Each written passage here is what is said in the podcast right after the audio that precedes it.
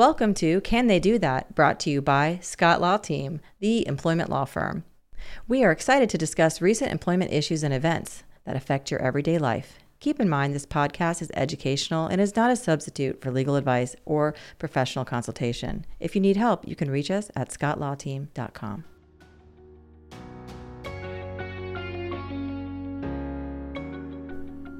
Welcome to Can They Do That? I'm Cathleen Scott here with Ayana Harris, and we're talking about Senate Bill 1718, which takes effect on July 1, which is just a couple of days from when we're recording this podcast. This is the bill that is the Florida immigration law that has changed, that um, institutes a lot of penalties and crimes yeah. against people. Scary yeah. stuff. Um, so let me just give a quick backdrop as we get yeah, started. Sure. So starting July 1 of 2023, if you're an employer with 25 or more employees, you are now going to be required to use the E-Verify system. E-Verify is a system through the federal government which um, verifies the authorized employment of various individuals. Um, so if you don't uh, and you meet that criteria, you have 25 or more employees, and you don't use E-Verify, this bill imposes a fine up to $1,000 per day until you prove your compliance. So that's that's pretty scary stuff. Um, it also prohibits you from employing or continuing to employ what it defines as an unauthorized alien after you become aware that that person is, does not have legal status in the country.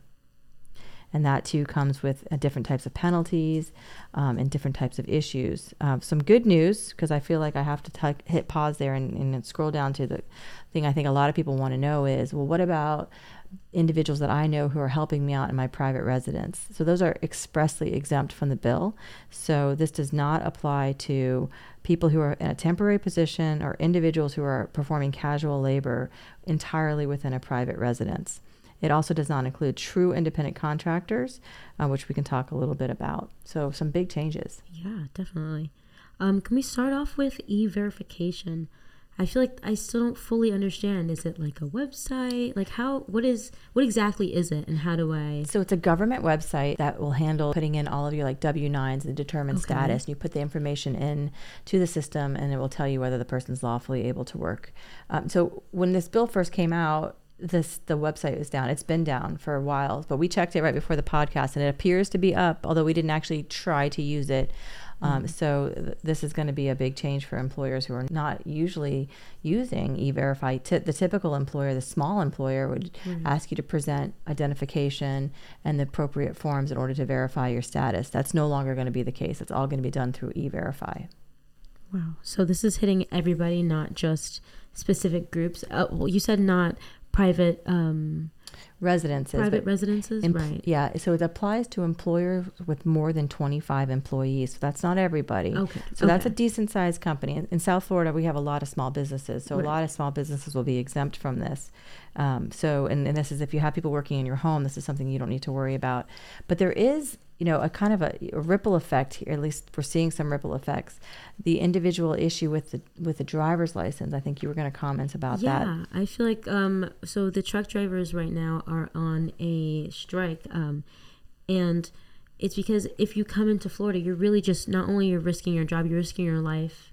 Um, I feel like you're not going to be able to get back home, and because yeah, so let's they're break not, that down a yeah, little bit. So, like the bill creates a felony if any person transports into the state of Florida an individual who that person knows or reasonably should know has entered the United States unlawfully. And so, why is this an issue? So, you, you look at that part together with the driver's license aspect. Mm-hmm. Um, and the driver's license aspect says that the bill prohibits a person from operating a motor vehicle in the state of Florida if their license was issued by another state there are states that issue driver's license to immigrants, even if they can't document their lawful presence in the state of Florida. So this bill would now call into question someone who, say, might be coming from California or coming from the Northeast where they could get a driver's license.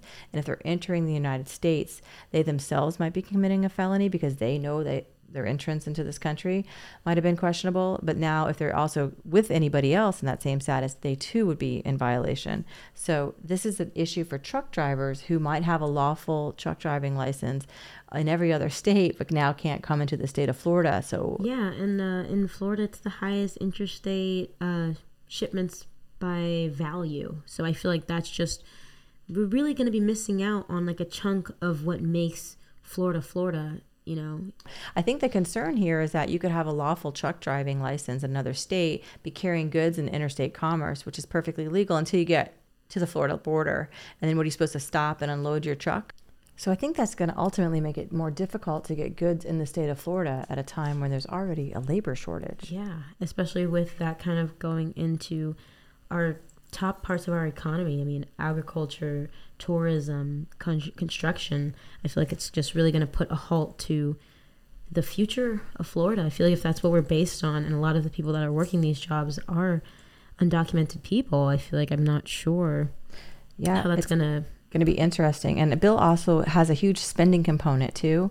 $12 million is being appropriated in order to transport individuals who are aliens to other states so they don't live in the state of Florida. Oh yes, the um, unauthorized alien transport program. Um, yeah, they're moving them to sanctuary ju- jurisdictions, whatever that means. I tried to do some research on where these people are going exactly, but it's un- unclear. And I feel like if these people are already coming in from you know an outside country into a new country and then get a job here, start working here, and then move somewhere where they know even more of nothing. I feel like that's just really going to displace the problem rather than solve the issue to the government as ha- at hand. I feel like I. It's slightly reminiscent of internment camps. Mm-hmm. Um, and so I just, you know, that it's it feels like there's some undercurrent, It's a little chilling. a Yeah. little chilling. Yeah, I think there's some some racial undercurrent in that um, portion of the bill.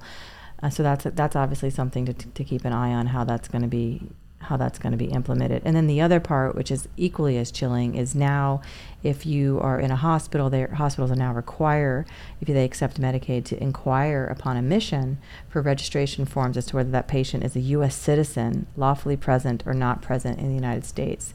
So I, I think that there's a group of people in our country who are already living in the shadows, and I think this is likely going to make it harder for those individuals to get medical care for sure. Definitely. I feel like also where kind of um, the hospitals seem, seemed like a sanctuary at one point where it wasn't really about who you are. I just need help. It's more so, okay, before we help you, let me just figure out if, you know, you're allowed to be here or not.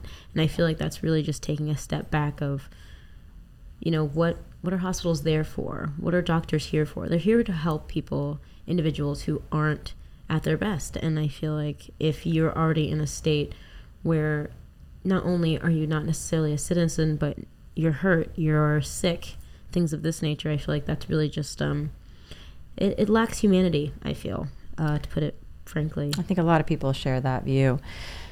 So just to kind of you know put a, a kind of a summary on it. So if you're an employer and you're in the state of Florida and you have 25 or more employees, there are now going to be significant penalties and significant um, issues if you hire individuals who you know or recruit for hire um, are unauthorized aliens. And you are now going to be required if you have 25 or more employees to use E-Verify, which is a federal system for verifying employment status. Um, if you have someone living in your home or working in your home, that is exempt from this. If someone truly is an independent contractor, they're exempt. Uh, no longer will having a driver's license in another state allow you to drive to the state of Florida unless you have documented status in the United States. Um, and there is over $12 million being um, appropriated for relocation of, of aliens so that they don't here settle long term in Florida. And now hospitals who accept Medicaid are now required to confirm status. So um, it is a new day here in Florida starting July 1.